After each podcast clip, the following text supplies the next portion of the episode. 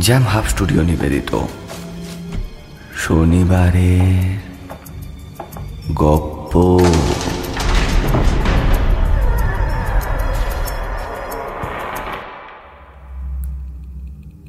প্রতি শনিবার রহস্য রোমাঞ্চে ভরপুর গল্প দিয়ে সাজানো আমাদের শনিবারের গপ্প শুনতে। সাবস্ক্রাইব করুন আমাদের YouTube channel jam hub studio সঙ্গে থাকুন, শুনতে থাকুন।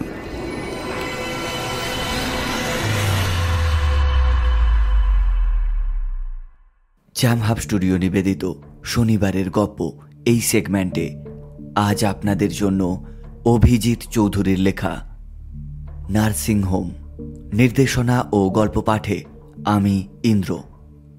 অন্যান্য চরিত্রে কৃষ্ণেন্দু, শর্মিষ্ঠা, ঐশী ও বিশ্বজিৎ। আবহ সংগীত ও স্পেশাল এফেক্টে কৃষ্ণেন্দু। শুরু হচ্ছে অভিজিৎ চৌধুরীর লেখা নার্সিং হোম।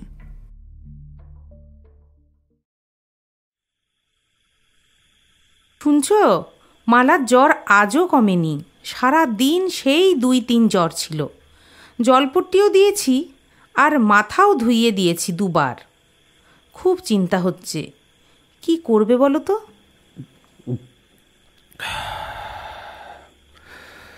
আমি কথা বলেছি ডক্টরের সাথে। ব্লাড টেস্টের রিপোর্ট এসে গেলে প্রয়োজন হলে কয়েকদিনের জন্য নার্সিংহোমে অ্যাডমিট করতে হতে পারে। বুঝলে? দূর আর ভালো লাগছে না। তুমি বলো তিন দিন হয়ে গেল তবু জ্বর কমছে না। কি করবে বলো? ভাইরাল ফিভার এমনিতেও পাঁচ দিনের আগে কমবে না। হ্যাঁ গো মালা কি ঘুমোচ্ছে? এই কিছুক্ষণ আগেই ঘুমিয়েছে।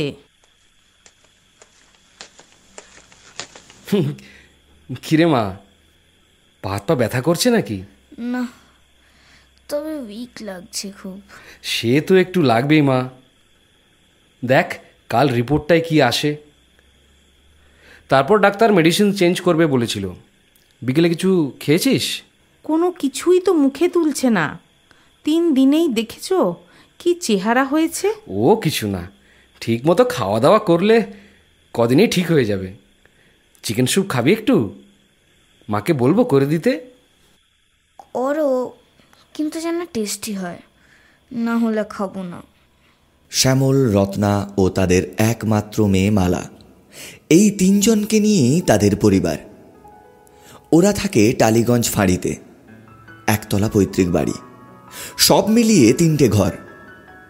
একটি বৈঠকখানা দুটি শোয়ার ঘর। রান্নাঘর ও শোবার ঘরের মাঝে টেবিল চেয়ার রেখে চলনসই মতো একটা ডাইনিং স্পেস ওরা করে নিয়েছে। ভেতরের ঘরের সাথে লাগোয়া একটা টয়লেট বাথরুম রয়েছে। একটি বাথরুম অবশ্য বাইরেও রয়েছে। শ্যামল একটা বেসরকারি প্রতিষ্ঠানে উচ্চপদস্থ কর্মচারী। মাইনে মোটামুটি ভালোই পায়। আর রত্না পুরোপুরি হাউসওয়াইফ। এই তিনজনের সংসার সামলাতেই নাকি সে হাঁপিয়ে ওঠে। সকালে মেয়ে আর স্বামীর জন্য ব্রেকফাস্ট রেডি করে দেওয়া আর ওই দুপুরে সময় মতো লাঞ্চটা রেডি করে দেওয়া। ব্যাস, এটুকুই কাজ। শ্যামল মালাকে স্কুলে ছেড়ে দিয়ে বাইক নিয়ে অফিস চলে যায়। স্কুলটা বাড়ি থেকে খুব একটা বেশি দূরে নয়। তাই দুপুরে ছুটির সময় মালা একাই বন্ধুদের সঙ্গে চলে আসে। তারপর দুপুরবেলায় মা মেয়ে লাঞ্চ সেরে একটু জিরিয়ে নেয়। আবার বিকেলবেলা থেকে মালার টিউশন। মাস্টারমশাই বাড়িতে এসেই পড়িয়ে যান। সেই সময়টা রত্না রান্নাটা সেরে নেয়। তারপর সাড়ে আটটা নাগাদ শ্যামল অফিস থেকে ফিরলে ডিনার টেবিলে চলতে থাকে সারা দিনের আলাপ আলোচনা। একটু হাসি ঠাট্টা, টিভি দেখা এইসব তবে মালাও মায়ের পেছনে লাগে। খেতে খেতে সে বলে মা না আজকাল রান্না বান্না সব ভুলে গেছে। বলেছিলাম জল ছাড়া মটন কষা বানাতে সে জায়গায় বানিয়ে রেখেছে মটন স্টু। হুম পেঁয়াজটা আর একটু ভাজা হতো আর মশলাটা কষা হতো আর একটু কি বলিস? বাবাকে বল এবার একটা রান্নার লোক রাখতে। এর বেশি আমি আর পারব না। শুধু কষা আর রিচ খাবার চাই। এভাবেই হেসে খেলে কাটছিল ওদের দিন। তার মধ্যেই জ্বরে পড়ল মালা। একমাত্র মেয়ে তাই দুজনের মুখেই দুশ্চিন্তার ছাপ। ব্লাড রিপোর্ট দেখে ডক্টর সেন বললেন ঠিক আছে। আচ্ছা। না মালাকে দেখছি নার্সিংহোমে অ্যাডমিট করতেই হবে। ব্লাডে টাইফয়েডের ইনফেকশান রয়েছে। তবে চিন্তার কোনো কারণ নেই বাকি সব রিপোর্ট ঠিক আছে। রত্নার মুখ শুকিয়ে গেছে।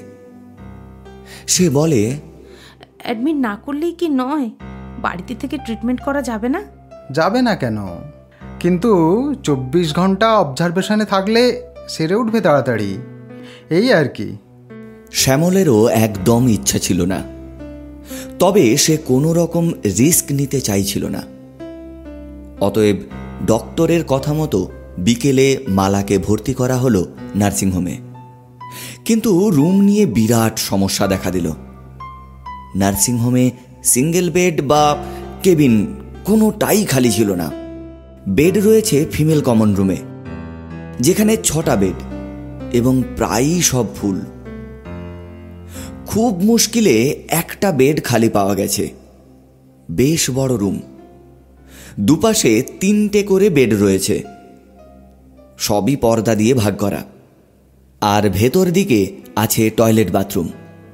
রুমে ঢুকতেই ডান দিকের প্রথম বেডটা পাওয়া গেল। এমনি সব ঠিক আছে। আর তাছাড়া আমি বলে রেখেছি সিঙ্গেল বা ডবল বেড খালি হলেই আমরা শিফট করে নেব। হ্যাঁ দেখা যাক। তার আগেই ডিসচার্জ হয়ে গেলে ভালো। উদাসভাবে বলল রত্না, মালা কিন্তু নির্বিকার। দেখেই বোঝা যায় শরীর ঠিক নেই। যাই হোক, প্রথম রাত শ্যামল থাকল নার্সিংহোমে। যদিও রাতে কোনো প্রয়োজন হয়নি, তবুও মেয়েকে একা ছাড়তে মন সায় দেয়নি শ্যামলের। সকালে মেয়ের সাথে দেখা করে, কথা বলে, সমস্ত কিছু বুঝিয়ে বাড়ি ফেরে সে বাড়ি ফিরে দেখে রত্না নার্সিংহোমে যাওয়ার জন্য তৈরি। শ্যামলকে দেখে সে বলল কি গো কেমন আছে মালা? ও ঠিক আছে সারা রাত ঘুমিয়েছে ও। আচ্ছা তুমি ব্রেকফাস্ট করে নিয়ে একটু লেটে অফিস বেরিও। হুম আগে স্নান করে ফ্রেশ হয়ে নিই। রত্না বেরিয়ে পড়ে। বাড়ির কাছেই নার্সিংহোম। তাই পৌঁছতে বেশি সময় লাগেনি। তারপর সারাটা দিন কেটে যায় মেয়ের সাথে। একটু হাসি ঠাট্টাও চলে মা মেয়ের মধ্যে। তোকে দেখে তো মনে হচ্ছে তুই এখানে পিকনিক করতে এসেছিস। বিকেলবেলা ডান দিকের তিন নম্বর বেডের ডিসচার্জ হয়ে যায়। রত্না তাকে জিজ্ঞাসা করে কতদিনে ডিসচার্জ হলো তোমার বোন? একটু ম্লান হাসি হেসে ভদ্রমহিলা বললেন ওই ধরুন সাত দিন। রত্নার মুখ আরও ম্লান হয়ে যায়। মনে মনে সে হিসাব করতে শুরু করে। তার মানে এখনও ছদিন। সন্ধ্যায় শ্যামল এলে রত্না বাড়ি ফিরে যায়। কিরে মা একটু বেটার লাগছে? হুম ঠিক লাগছে। তো সারাদিন শুয়ে শুয়ে আর ভালো লাগে না। একটু ঠিক হলেই ডক্টরকে বলে বাড়ি ঠিক আছে তাই হবে। সবই ঠিক ছিল। বাদ সাধল চতুর্থ দিনের শেষ রাত। কোনো দূর এক গ্রাম থেকে একজন অল্প বয়স্ক বউকে আনা হলো তিন নম্বর বেডে। এমনি কোনো অসুবিধা ছিল না। তবে এই পেশেন্ট হল আগুনে পোড়া পেশেন্ট অন্য কোনো বেড খালি না থাকায় ইমার্জেন্সিতে এই রুমেই আনতে হয়েছে তাকে। তবে অন্য কোনো রুমের বেড খালি হলেই ওনাকে শিফট করা হবে, ম্যানেজমেন্ট কথা দিয়েছে। যখন থেকে এসেছে, যন্ত্রণায় শুধু কাতরাচ্ছে আর মাঝে মাঝেই করুণ কণ্ঠে কাঁদছে। সকালে এসে এই সব দেখে রত্নার মুখ একদম হাঁড়ি হয়ে গেল। সে শ্যামলকে বলল, তুমি অন্য নার্সিংহোম দেখো তো। যত সব ঝুট ঝামেলা এত টাকা খরচ করেও যদি এই ব্যবস্থা হয় তাহলে আমরা নার্সিংহোম চেঞ্জ করব। আসতে বলো ওরা শুনতে পাবে। আমি দেখছি কথা বলে। যাই হোক এভাবেই কেটে যায় সারাদিন। ডাক্তারবাবু ব্লাড রিপোর্টটা দেখে স্যালাইনটা আজ বন্ধ রেখেছেন। বিকেলে শ্যামল আসতে ডক্টর সেন বললেন শ্যামলবাবু এমনি সব ঠিক আছে। যদি এরকমই সব থাকে কালই ডিসচার্জ দিয়ে দেব। শুনে তো মালা ভীষণ খুশি। আর খুশি হয়ে বাবাকে সে বলল আমি কিন্তু রেস্টুরেন্টে ডিনার করব কাল। নিশ্চয়ই যাবি নিশ্চয়ই যাবি। তবে তোর মাকে আগে রাজি করাতে হবে বুঝেছিস? নিয়ম মতো রাতে শ্যামল রুমের বাইরে বসে ঝিমোচ্ছে। চারিদিক নিস্তব্ধ। হঠাৎ মালার ঘুম ভেঙে যায়। ওকে একবার বাথরুমে যেতে হবে। অন্যদিন হলে ও নার্সকে ডাকত, কারণ হাতে ওর স্যালাইন ছিল এ কদিন। ঘরে হালকা আলো জ্বলছিল, তাই তেমন একটা অসুবিধা হয়নি মালার বাথরুমে যেতে। যাবার সময় কৌতূহলবশত তিন নম্বর বেডটার দিকে তাকায়। যদিও পর্দা দিয়ে সব ঢাকা, তবুও ফাঁক দিয়ে দেখা যায় মেয়েটার মুখ। চমকে ওঠে মালা। সারা মুখ পোড়া। মাথার চুল কিছুটা পুড়ে গেছে। বাকিটা কেটে দেওয়া হয়েছে। যন্ত্রণায় শুধু মাথাটা নাড়ছে পাশ থেকে ওপাশ। ভয়ের একটা শীতল শিহরণ বয়ে যায় মালার শরীর বেয়ে। মালা তাড়াতাড়ি ফিরে আসে বাথরুম থেকে। ফেরার সময় সে শুনতে পায় একটা কাতর অনুরোধ। একটু জল দাও।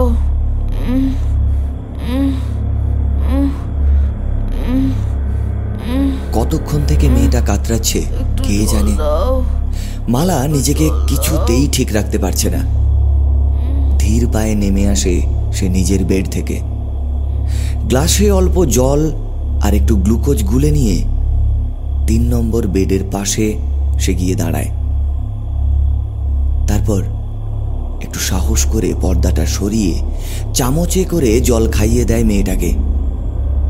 মেয়েটা অপলক দৃষ্টিতে চেয়ে থাকে মালার দিকে। যেন কিছু বলতে চায় মালাকে। কিছুক্ষণ থাকার পর মালা ফিরে আসে নিজের বেডে। এরপর সে ঘুমোবার চেষ্টা করে। কিন্তু না, কিছুতেই ঘুমোতে পারছে না সে আজ।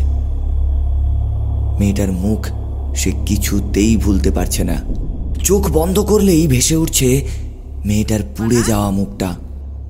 এই মালা! মালা! মালার ঘুম ভাঙে তার মায়ের ডাকে। বাবা কত ঘুমিয়েছিস রে? ওঠ মুগ্ধ ব্রেকফাস্ট করবি তো? হ্যাঁ আজ আমিও একটু লেট হয়ে গেছি। তাই ভাবছি আর একটু ওয়েট করে ডক্টর সেনের সাথে কথা বলে মালার ছুটিটা ফাইনাল করে নেই। কি বলো? হ্যাঁ গো একটু বলে আজ ডিসচার্জ করিয়ে নাও। আর ভালো লাগছে না। রিপোর্ট দেখে আর কিছুটা মালার অনুরোধে শেষমেশ ডক্টর সেনকে রাজি হতেই হলো মালার ডিসচার্জ বুকে সাইন করতে। ট্যাক্সি এলে ওরা যখন ট্যাক্সিতে উঠছে তখন রত্না দেখল মালা পিছনের দিকে তাকিয়ে কাউকে দেখছে। ওর আর কোনো দিকে যেন কোনোই হুঁশ নেই। কিরে কাকে দেখছিস? রত্না মালার হাত ধরে টেনে নেয় নিজের দিকে। মালা চমকে উঠে বলে মা তিন নম্বর বেডের মেয়েটা বাইরে এলো কি করে? চমকে উঠে শ্যামল তাড়াতাড়ি ট্যাক্সি থেকে নেমে মালাকে গাড়িতে উঠতে বলে আর বিস্ফারিত চোখে চারিদিকে তাকিয়ে দেখে। এদিকে রত্নার মুখও শুকিয়ে গেছে মালার কথা শুনে। কারণ মালা না জানলেও ওরা দুজনেই খুব ভালো করে জানে যে গতকাল রাতে ঠিক দুটো তিরিশ নাগাদ ওই তিন নম্বর বেডের রোগী মৃত্যুর স্বাদ নিয়ে দেহ ছেড়ে পরপারে পাড়ি জমিয়েছে। মালা গাড়িতে উঠতে উঠতে বলে কি হলো মা? এমন করে টানাটানি করছ কেন? মালাকে জড়িয়ে ধরে এবার রত্না চলন্ত গাড়ি থেকে বারবার পেছনের দিকে তাকাতে থাকে। ওর চোখ যেন কাউকে খুঁজে বেড়াচ্ছে। নানা কথায় কেটে যায় রাস্তাটুকু। অনেকটাই নর্মাল হয়ে যায় সকলে। এক প্রকার ভুলেই গেছে তিন নম্বর বেডের সেই রোগীর কথা। বাড়ি ফিরে ভেতরের ঘরে চলে যায় মালা ও রত্না। শ্যামল ডাইনিং রুমে গিয়ে ফ্রিজ থেকে জল নিয়ে চেয়ারে বসে খেতে খেতে ভাবতে থাকে মালার কথাটা। হঠাৎ মালা কেন বলল সেই তিন নম্বর বেডের রোগীর কথা? কি দেখছিল অমন করে পেছনের দিকে? যাই হোক, তারপর মালাকে নিয়ে তাদের সারাটা দিন কেটে যায়। মালাকে ছাড়া অন্য কোনো চিন্তা ভাবনা ওদের মনে স্থান করে নিতে পারেনি। রাতে নিয়ম মতো রত্না ও মালা ভেতরের ঘরে আর শ্যামল বাইরের ঘরে শুয়ে পড়ল। খোলা জানালা দিয়ে হালকা চাঁদের আলো আর হেমন্তের মিষ্টি বাতাস ঘরের ভেতর ঢুকছে। গায়ে পাতলা কম্বল চাপিয়ে তারা দুজনেই ঘুমিয়ে রয়েছে। রাত তখন দুটো তিরিশ হবে। মালার কেমন যেন অস্বস্তি হতে লাগল। কেউ যেন চাপা গলায় ফিসফিস করে তাকে ডাকছে। ঘুম ভেঙে যায় মালার। চেয়ে দেখে ঘরে আবছা আলো আধারি খেলা করছে। মনে হলো ওর মাথার দিকে কেউ দাঁড়িয়ে রয়েছে। আর ওর দিকে নিষ্পলক চোখে তাকিয়ে আছে। ধর্মর করে বিছানায় উঠে বসল মালা। সঙ্গে সঙ্গে একটা আবছা নারী মূর্তি চলে গেল ঘরের অন্ধকার কোণের দিকে। ওর বুকের ভেতরটা ছ্যাত করে উঠল। মালার ভীষণ ভয় করছে। সে আস্তে আস্তে তার মায়ের দিকে সরে যায়। তারপর মাকে জড়িয়ে ধরে আবার ঘুমানোর চেষ্টা করে। মনে মনে ভাবল, হয়তো কোনো স্বপ্ন দেখছিল সে। এই সব নানান কথা ভাবতে ভাবতে কখন যে ঘুমিয়ে পড়েছিল সে নিজেই বুঝতে পারেনি। সকালে উঠে দেখল বেশ বেলা হয়ে গেছে।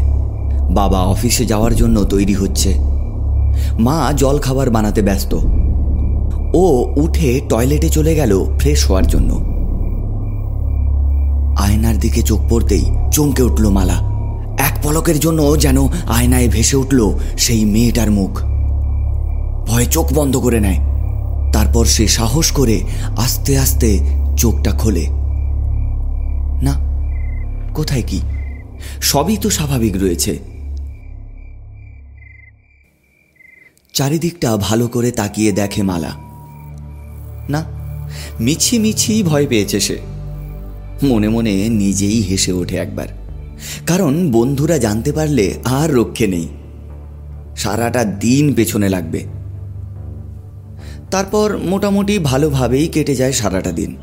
দুপুরে খাওয়ার দাওয়ার খেয়ে ঘুমিয়ে পড়ে সে। ঘুম থেকে উঠে দেখে সূর্য প্রায় অস্ত গেছে। শুধু রক্তিম আভাটুকু বাকি থেকে গেছে। মিলিয়ে যেতে। প্রায় সন্ধে নেমে এসেছে।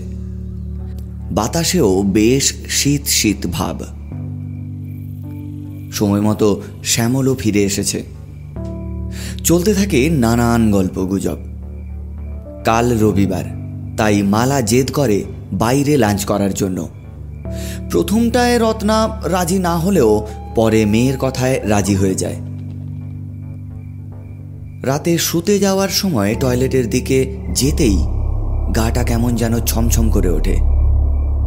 অন্যরকম শিহরণ বয়ে যায় মালার সারা শরীর বেয়ে।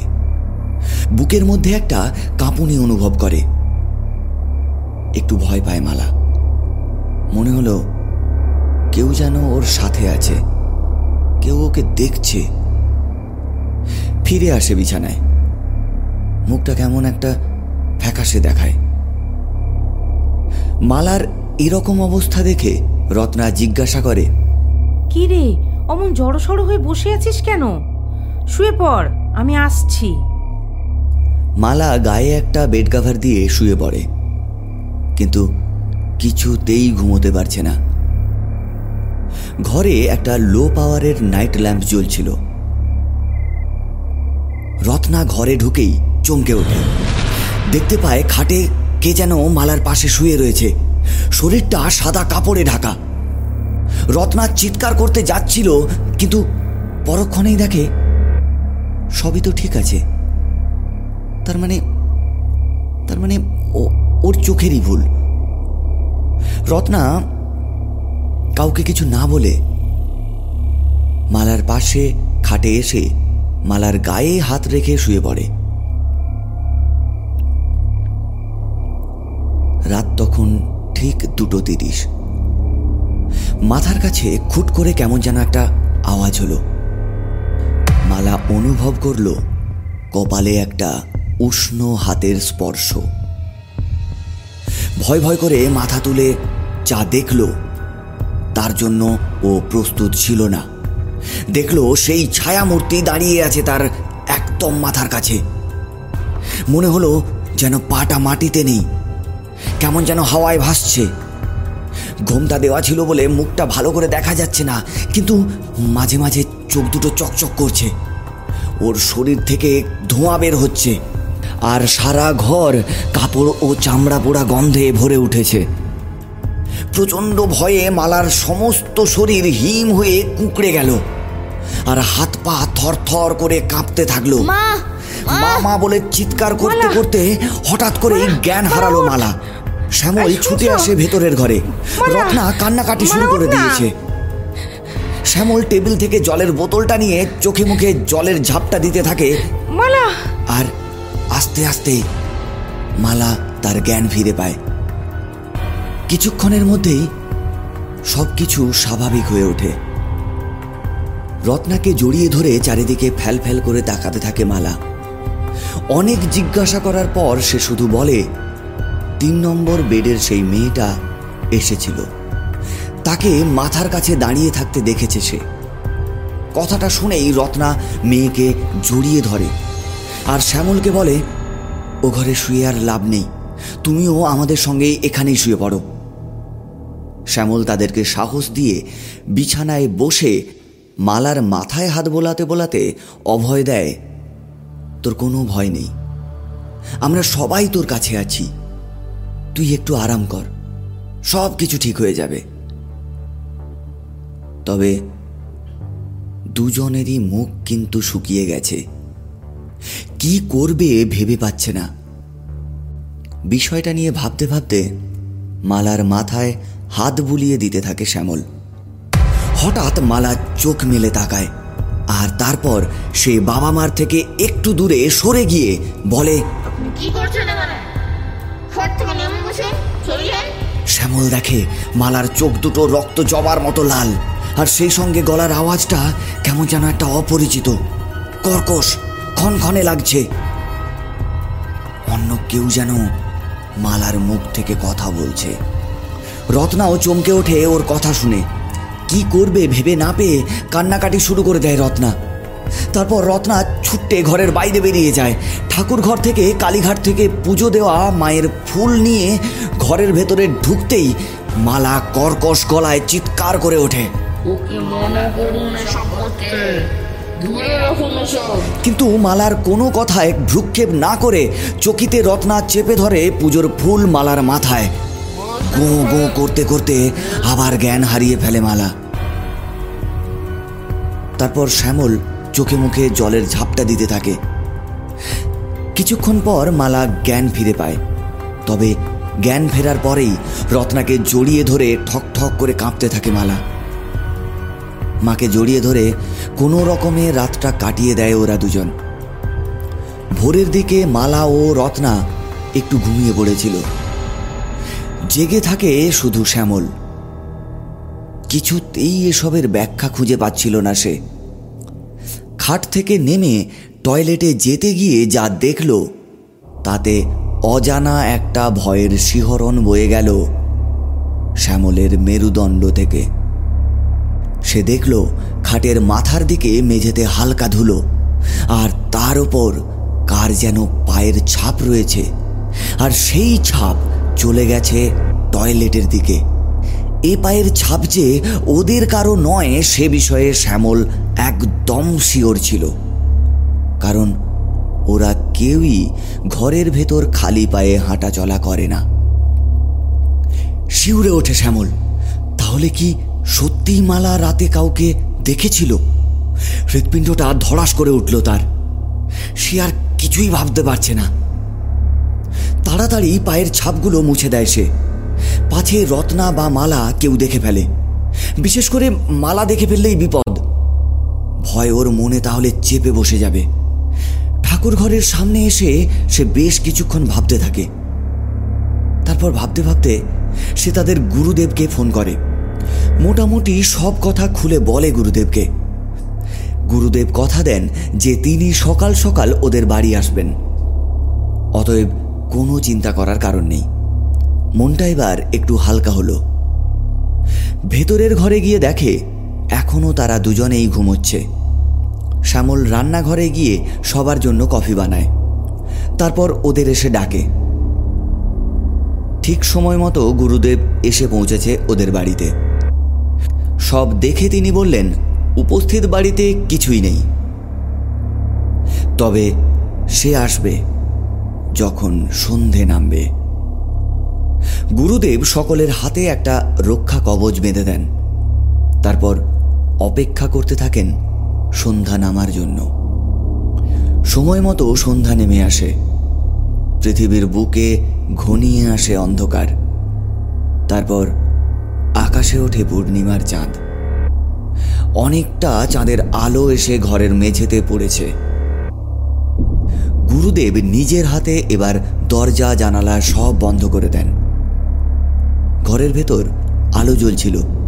তা সত্ত্বেও তিনি বেশ কয়েকটা বড় বড় মোমবাতি জ্বালিয়ে দিলেন। সকলকে সাবধান করে দিয়ে বললেন যাই হোক কেউ কিন্তু ভয় করবে না আর খাটের নিচে কেউ নামবে না। এই সাবধান বাণী শুনিয়ে তিনি মন্ত্রপাঠ শুরু করলেন। ছট। ওং হিং ক্রিং ছট। হঠাৎ একটা শোঁ শোঁ শব্দে হাওয়া বইতে শুরু করল। তারপর ছাদে ধূপ করে কিছু একটা পড়ার আওয়াজ পেল। তারা সবাই আটকে উঠল। কিছুক্ষণ পরেই বাইরে থেকে শোনা গেল করুণ কণ্ঠের কান্নার শব্দ। প্রচণ্ড যন্ত্রণায় কেউ যেন গোঙাচ্ছে কিছুক্ষণের মধ্যেই স্পষ্ট শোনা গেল ফিস ফিস করে কেউ যেন মালার নাম ধরে ডাকছে। শুনতে পেল হৃদস্পন্দন বন্ধ করে দেওয়ার মতো একটা নারী কণ্ঠের অদ্ভুত খিলখিল হাসি। গুরুদেব ঠোঁটে আঙুল দিয়ে ইশারা করলেন, সকলকে চুপ থাকতে। মালা মা বাবাকে চেপে ধরে থরথর করে কাঁপতে লাগল। রত্নার সারা শরীরের রক্ত যেন হিম হয়ে জমে গেছে। ভয়ে মালার সারা শরীর ঘামে ভিজে গেছে। এরপরেই শুনতে পেল কেউ যেন জানালার পাল্লাতে নখ দিয়ে জোরে জোরে আঁচড়াচ্ছে। এই আওয়াজটা হতেই সকলে সেদিকে তাকালো। চাঁদের আলোয় স্পষ্ট দেখা গেল, কাঁচের জানালার ওপাশে যেন একটা আবছা ছায়া মূর্তি দাঁড়িয়ে আছে। মাথার সমস্ত চুলগুলো হাওয়ায় উড়ে মুখটা ঢেকে দিয়েছে। তাই মুখটা ভালো করে দেখা যাচ্ছে না। দুহাতে জানালার পাল্লা ঠেলে ভেতরে ঢোকার চেষ্টা করছে সে। আর হাওয়ায় কাপড় ও চামড়া পোড়ার গন্ধ গোটা ঘরে ভরে গেছে। বুকের ভেতরটা আটকে উঠল সবার। মালা ভয়ে চোখ বন্ধ করে নিল। গুরুদেব লিচু স্বরে বিড়বিড় করে মন্ত্র পাঠ করে মন্ত্র আওড়ানো জল ছুঁড়ে দিল জানলার উপর। কিছুটা পিছিয়ে গেল সেই ছায়ামূর্তিটা। আবার প্রচণ্ড আক্রোশে সে ঠেলতে লাগল জানালার পাল্লাগুলো। এরপর গুরুদেব আসন ছেড়ে উঠে মন্ত্রপুত জল নিয়ে জানালার পাশে গিয়ে দাঁড়ালেন আর বললেন, কেন কষ্ট দিচ্ছিস একে? যখন তুই সশরীরে ছিলিস তখনও জ্বলে পুড়ে মরেছিস আর এখনও শুধু কষ্টে মরছিস। তোর ইহ জগতের সময় শেষ হয়েছে। তুই পরলোকে ফিরে যা। লালচে চোখে তাকালো মেয়েটা মালার দিকে। ভয়ঙ্কর ক্রূর একটা দৃষ্টি। তার দু চোখ দিয়ে যেন আগুনের হলকা বের হচ্ছে। দাঁত মুখ খিচিয়ে ঘষা ঘষা গলায় সে বলল বাধা দিস না আমাকে। আমি ভালোবাসি। ভালোবাসি। তারপরেই জানালা দরজার পাল্লাগুলোর ওপর বারবার ধাক্কা দিতে লাগল। থরথর করে কাঁপতে লাগল দরজা, জানালা আর ঘরের সমস্ত আসবাবপত্র। ঘরের টিউবলাইটটা তীব্র থেকে তীব্রতর হতে হতে ফেটে ছড়িয়ে পড়ল গোটা ঘরময়। মোমবাতি জ্বালা ছিল বলে তাই ঘরটা অন্ধকার হলো না। পাখা দুলতে লাগল খুব জোরে জোরে। আলনা থেকে জামা কাপড় আর তাক থেকে বই আর অন্যান্য জিনিসপত্র ছড়িয়ে পড়তে লাগল। মনে হচ্ছিল মোমবাতিগুলো এবার নিভে যাবে। এক্ষুনি বোধ হয় ঘরটা পুরো অন্ধকারে ভরে যাবে। ভয় আতঙ্কে চিৎকার করে উঠে কাঁদতে লাগল মালা ও রত্না। মালাকে কাঁদতে দেখে হঠাৎ সব কেমন যেন শান্ত হয়ে গেল। ওরা দেখল জানালায় দাঁড়িয়ে খুব করুণ সুরে কাঁদতে শুরু করেছে মেয়েটা। আর বলছে খুব কষ্ট, খুব যন্ত্রণা, আমি যে তাই ওর কাছে আসি। আমার খুব আমি যখন জল জল করে কাঁদছিলাম, কেউ এক ফোঁটা দেয়নি আমাকে। ও আমাকে সেদিন জল দিত আর আমিও তুই মারা গেছিস। তোকে যেতেই হবে। কারও কাছে তোর থাকা সম্ভব নয়। এই কথাটা যত তাড়াতাড়ি তুই বুঝবি, ততই ভালো। আর তত তাড়াতাড়ি তুই মুক্তি পাবি। আর ওকে যখন এত ভালোবাসিস, তাহলে ওকে কেন এত কষ্ট দিচ্ছিস? বল। গুরুদেবের কথায় কাজ হলো। মালার দিকে এক দৃষ্টে তাকিয়ে চুপ করে দাঁড়িয়ে রইল মেয়েটা। আর সেই সুযোগে গুরুদেব মন্ত্রপুত জল ওর মাথায় ছিটিয়ে দিলেন। সাথে সাথেই ওর ছায়ার মতো শরীরটা ছোট ছোট জোনাকের মতো ছড়িয়ে পড়ে মিলিয়ে যেতে থাকল মহাশূন্যে। এই পৃথিবীর পার্থিব মায়া কাটিয়ে মিলিয়ে গেল মহাশূন্যে। আরও অনেক কিছু মিলিয়ে গেল রাতের সেই অন্ধকারের আকাশে। দু চোখে জল নিয়ে মালা চেয়ে রইল মিলিয়ে যাওয়া সেই নীল আভাটির দিকে। আর তারপরেই তার চোখে নেমে আসে উজ্জ্বল একটা দীপ্তি। মালা এখন সম্পূর্ণ স্বাভাবিক। মেয়েকে এই অবস্থায় দেখে শ্যামল ও রত্নার ম্লান মুখে ফুটে ওঠে হালকা হাসি। এতক্ষণ শুনলেন অভিজিৎ চৌধুরীর লেখা নার্সিংহোম। গল্পকার অভিজিৎ চৌধুরীর কাছে আমরা চিরকৃতজ্ঞ আমাদের পাশে থাকার জন্য। এরকমই কিছু রহস্য রোমাঞ্চে ভরপুর গল্প শুনতে এখনই সাবস্ক্রাইব করুন আমাদের ইউটিউব চ্যানেল। সঙ্গে বেল আইকনটি অবশ্যই ক্লিক করুন। আগামী শনিবার, শনিবারের গল্পে এরকমই এক রোমহর্ষক গল্প নিয়ে। আমরা আসছি।